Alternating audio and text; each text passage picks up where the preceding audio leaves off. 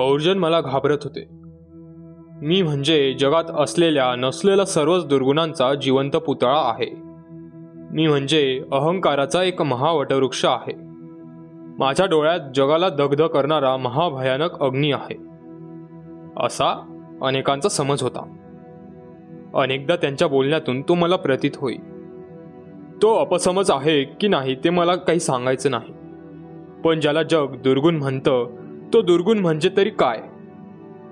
कुणाला तरी ते निश्चितपणानं सांगता येईल का? कारण मला माहीत आहे दुबळ्या मनाच्या कर्तृत्व शून्य माणसांनी निर्माण केलेल्या ह्या सर्व खोट्या आणि खोळ्या कल्पना आहेत. कारण ज्या कृतीला जग एकदा सद्गुण म्हणतं त्याच कृतीला दुसऱ्या वेळी ते दुर्गुण म्हणतं. आणि ते बरोबरही असतं. उदाहरण द्यायचं झालं तर मानवाच्या हत्येचं देता येईल. एखादा ज्वलंत देशप्रेमी माणूस आपल्या राज्यातील एखाद्या घरभेद्याला ठार मारतो. जग अशा मारणाऱ्याला राष्ट्रभक्त म्हणून ओळखतं. त्याच्या नावाचा गगनभेदी जय जयकार करतो. पण एखादा लुटारू धनाच्या लोभानं एखाद्या वाटसरूच्या डोक्यात परशू घालतो. जग त्याला हत्यारा म्हणतं. कृती एकाच प्रकारची असते.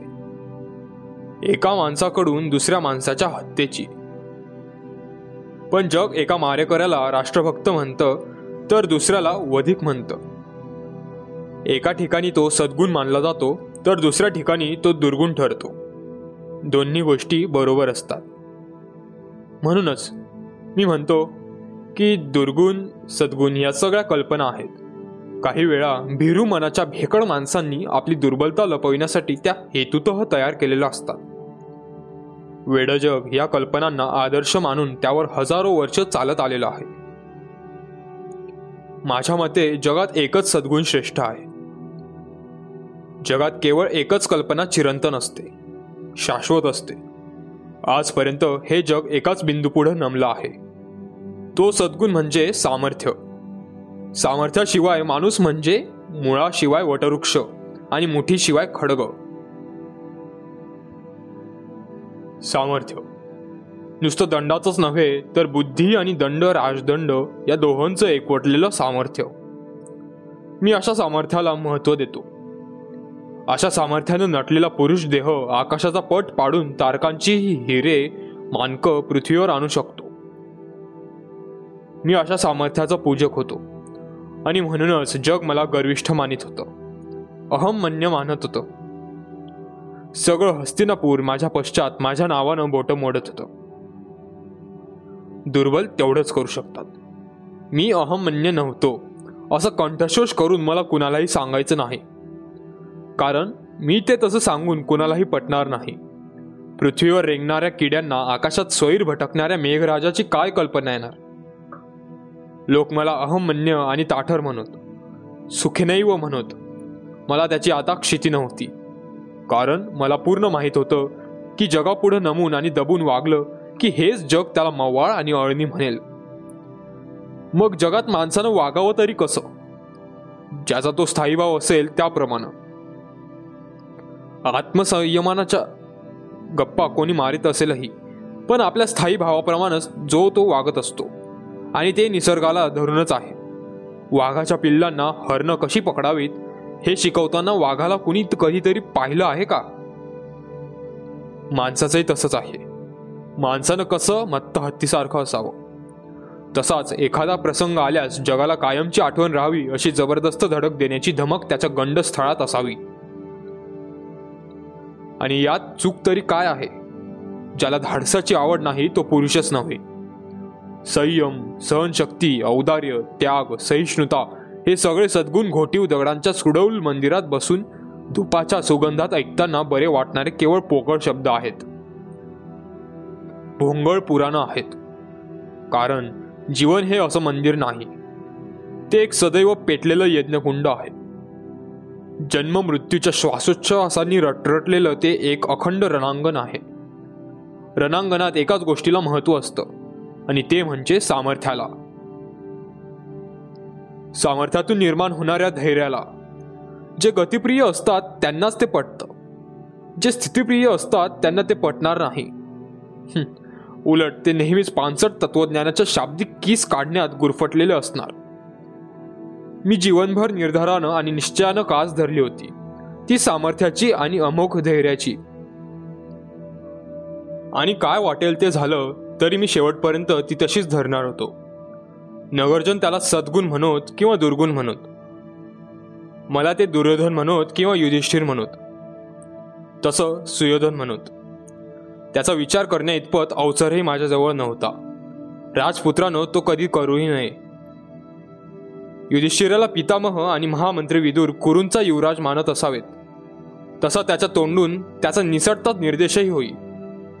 युवराज पदाचा तसा अभिषेक मला व त्यालाही झालेला नव्हता. म्हणूनच मी आग्रहानं सर्वांकडून आवर्जून युवराज असंच म्हणून संबोधून घेई दुसरा महत्त्वाचा आक्षेप होता तो माझ्या घाऱ्या डोळ्यांवर.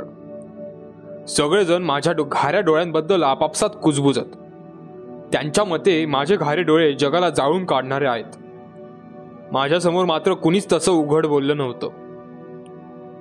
तसं बोलण्याचं धैर्य केलंच असतं तर मी त्याला ताडकन उत्तर दिलं असतं की ही केवळ शुद्ध असूया आहे. आजपर्यंत काय या जगात घाऱ्या डोळ्यांची माणसं कधी झालीच नाहीत? त्या सर्वांनी काय जग जाळूनच काढलं आहे? आणि काढलं असेल तर तुम्ही जिवंत कसे? जिवंत आहात ती काय मग जगाची केवळ राख आहात? वास्तविक घारे डोळे हे एक सौंदर्याचं अप्रतिम असं लक्षण आहे. आपणाला असे डोळे मिळाले नाहीत म्हणूनच सर्वजण माझ्याबाबत माझ्या बाबत अशी चोरून टीका करीत. ती असूया नव्हती तर दुसरं काय होतं? जगातील तीन गोष्टींबद्दल मला नितांत प्रेम होतं. एक कुरूंचं राज्यपद दुसरी गदा आणि तिसरी म्हणजे माझे घारे डोळे. प्रसंगी मी आणि माझी गदा आणि माझं राज्यपद यावरचं माझं प्रेमही दुय्यम मानलं असतं. पण माझ्या घाऱ्या डोळ्यांचा अभिमान मला सोडता येण्यासारखा नव्हता. राजवैद्यांनी सांगितलं असतं की युवराज दुर्योधना तुझे डोळे दिलेस तर महाराज धृतराष्ट्रांना दृष्टी लाभल्याचा संभव आहे. तर? तर मी त्यांना उत्तर दिलं असतं की वैद्यराज माझे डोळे लाभल्यानंतरच महाराजांना दृष्टी लाभणार असेल तर निरुपाय म्हणून मी ते देईनही पण ज्या क्षणी मी ते देईन त्या क्षणीच दुसऱ्या हातानं मीच माझं मस्तक धडा वेगळं केलेलं असेल. कारण डोळे उणे दुर्योधन म्हणजे केवळ एक लाकडी ओणका माझं जे काही व्यक्तिमत्व आहे ते माझ्या डोळ्यात आहे. आणि म्हणूनच माझ्या घाऱ्या डोळ्यांचा मला अभिमान आहे. सार्थ अभिमान आहे.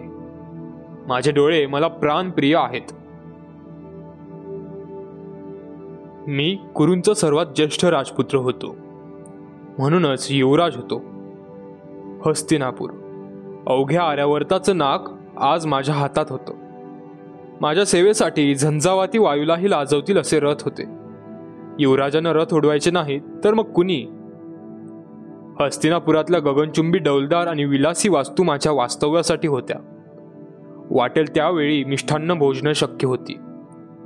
अगदीच कंटाळ आला तर माझं मनविनोदन करण्यासाठी अप्सरांनाही खाली पाहायला लावतील अशा लावण्य संपन्न नर्तिका गणिका आणि गायिका माझ्या राजकक्षात होत्या.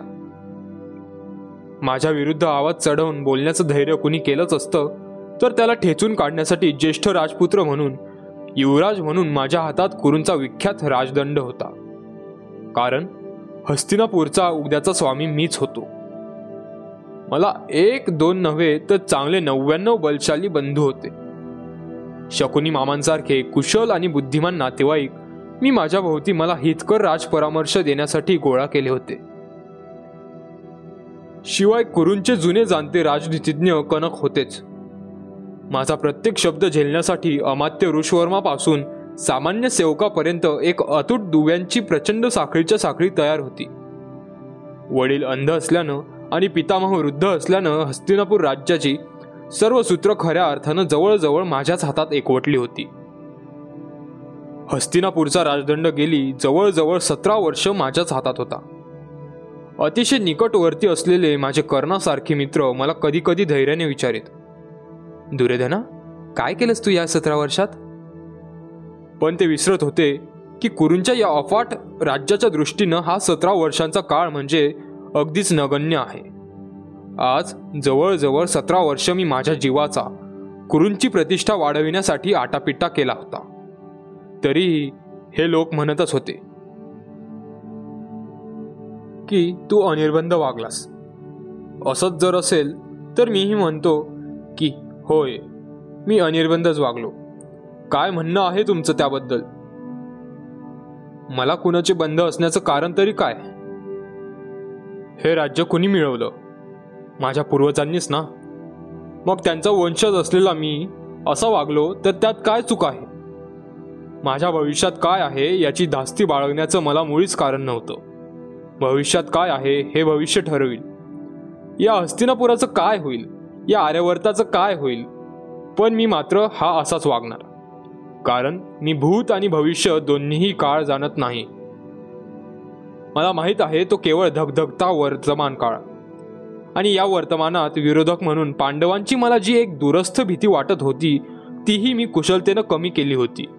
कारण महापराक्रमी बलाढ्य आणि सूर्यासारखा तेजस्वी करणं सर्वस्वी आज माझ्या बाजूला होता. त्याचा एकमुखी कौल आणि आज माझ्याच पक्षाला होता. जरी पराक्रमी असला तरी भोळा भाबडा आहे तो. त्याला सर्वजण सारथी म्हणत हीन म्हणत. पण ज्या ज्या वेळी मी त्याला पाहिलं होतं त्या त्या प्रत्येक वेळी तो एक सूतपुत्र आहे हे मला कधीच पटलं नाही. सारथ्याच्या अंगी एवढा पराक्रम कसा असेल? सारथ्याच्या कानात तेजोवलय फेकणारी हिरण्य वर्णाची कुंडलं असतील काय? तो कोणीतरी उच्च कुलातला राजपुत्रच होता. पण पण त्याला स्वतःला माहीत नसावं की आपण कोण आहोत ते. माझा तर्क जर खरा असेल आणि त्याला जर उद्या त्याचं खरं स्वरूप कळेल तर? छे. कल्पनाही करवत नाही. की मग हा कुरूंचा युवराज म्हणून मिरवणाऱ्या दुर्धनाची काय अवस्था होईल? आपला जीवश्च कंठश्च मित्र म्हणून त्या वेड्यानं आपलं जीवन सर्वस्व ध्येय भवितव्य सर्व काही माझ्या हाती सोपविलं आहे. अगदी निर्भयपणे. मला तो आपला मित्र आणि हितकर्ता मानतो. वेड्या करणा या दुर्धनाला पुरता ओळखायला तुला फार दिवस लागतील. कदाचित. कदाचित स्वतःच्या अंतापर्यंतही तुला त्यासाठी डोळ्यात जीव आणून वाट पाहावी लागेल. कारण आज तू माझ्या मुठीत आहेस. मी तुला अंगदेशाचा राजा केला आहे. अनेक दिवस सारथी म्हणून या हस्तिनापुराच्या कुठल्या तरी कोपऱ्यात खितपत पडलेल्या तुला मी केवळ मीच स्वातंत्र्याचे किरण दाखविले आहेत. कदाचित तुला तुझ्या जीवनापर्यंत कधी शक्य झालं नसतं असं राज्य मी तुला मिळवून दिलं आहे. तुला स्वतंत्र केलं आहे. आता यापुढं मी सांगेन त्याप्रमाणेच तुला वागावं लागणार आहे. नाही वागलास तर आतल्या आत धुमसत धुमसत तुला जळून जावं लागेल. पण माझी आता पुरेपूर खात्री झाली आहे की तू माझ्या विरुद्ध आता कधीच आणि काहीच बोलणार नाही. कारण मी तुला राजा केला आहे. एका सारथ्याला एका स्वतंत्र देशाचा राजा केलं हीच माझी थोर पुण्याई आहे.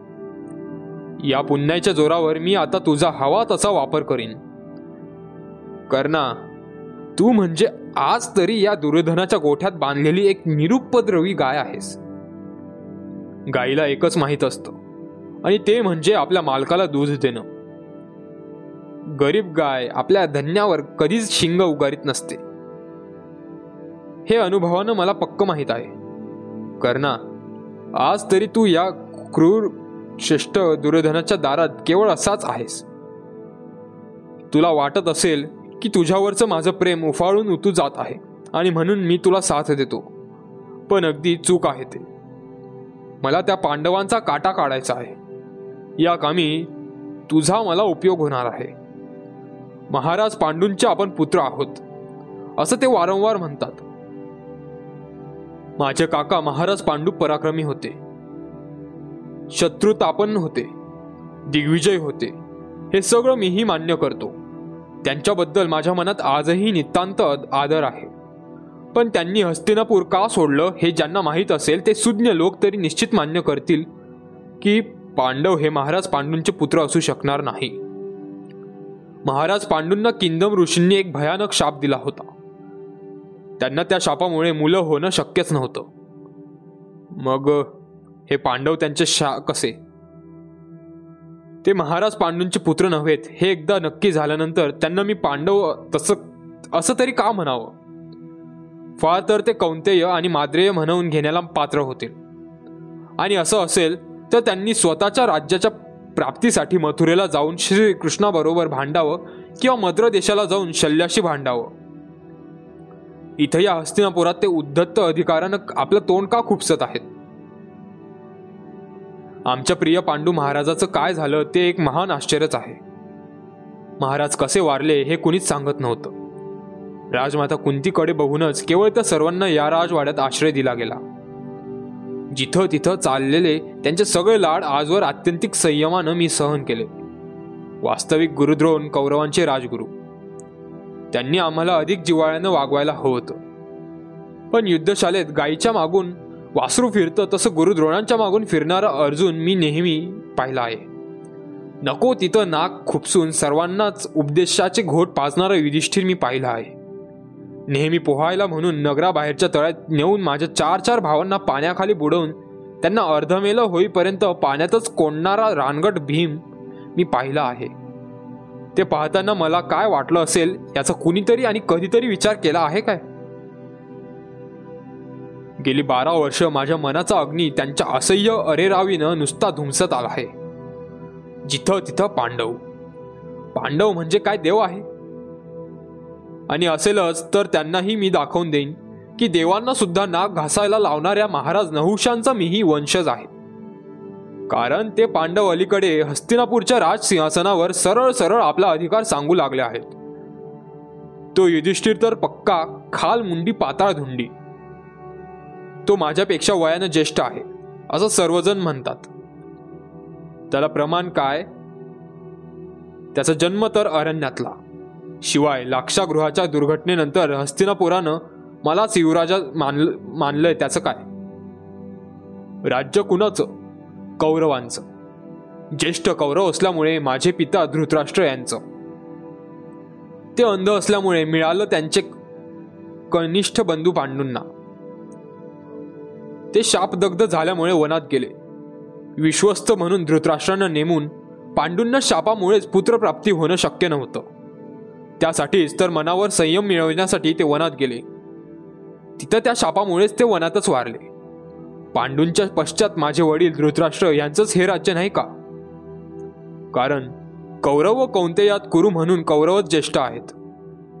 पांडूंच्या पश्चात आता हस्तिनापूरचं राज्य त्यांचंच आहे आणि खरं तर ज्येष्ठ कौरव म्हणून माझंच आहे. मागत होते मात्र मान वरून करून ते. कुंती आणि माद्रीच्या पापाचे पुत्र. कारण माझं मन नेहमी मला सांगत होतं की पांडव हे महाराज पांडूंचे नव्हेतच. फार तर कुंतीचे आणि माद्रीचे पुत्र असतीलही पण एवढ्या जोरावरच ते कुरूंच्या राज सिंहासनावर बसण्याची गोंडस स्वप्न रंगवित असतील तर माझ्या मते ते महामूर्ख आहेत. वळसणीच्या सांडपाण्याला कोणीच कधी गंगेचं पवित्र जल मानित नाही. ओढ्याकाठी इतस्तथा वाढलेल्या रामेटाच्या खुरट्या झुडपावरील विरविरत फुलं प्राजक्त मानून कोणीच कधी देवाच्या पवित्र मूर्तीवर चढवित नाही. रस्त्यावरच्या गारगोट्या आकाशातलं तारका बनून कधीच चमकत नाही. वडाच्या झाडावर बसून भर उन्हात केविलवानी कावकाव करणाऱ्या काळ्या कुट्ट कावळ्याला उंच शिखरावर बसणाऱ्या पक्षीराज गरुडाची कधीच सर येणार नाही. काय व्हायचं असेल ते हो. पण? पण जोपर्यंत हा बलशाली कौरव दुर्योधन जिवंत आहे तोपर्यंत तो काहीही करील. पण पांडव म्हणून घेणाऱ्या त्या पापी पंचकडीला तो कुरूंच्या पवित्र आणि प्राचीन राज सिंहासनाला कधी शिव सुद्धा देणार नाही. आणि त्यासाठीच करना मी तुला एक प्रभावी शस्त्र म्हणून जवळ केला आहे. त्याचा स्पर्धेच्या संस्मरणीय दिवशीच मी निर्धार केला होता. केवळ यासाठीच त्या दिवशी प्रचंड जनसमुदायासमोर अंगदेशाचं राज्य देऊन त्या पराक्रमी कर्णाला मी कौशल्यानं माझ्या पक्षाकडे वळवलं आहे. कर्ण हा एकच एक असा योद्धा आहे की जो अर्जुनापेक्षाही काकणभर वरचढ आणि अनेक सद्गुणांमुळे श्रेष्ठ आहे. आखाड्यात त्यानं ते निर्विवादपणे सिद्धही केलं आहे.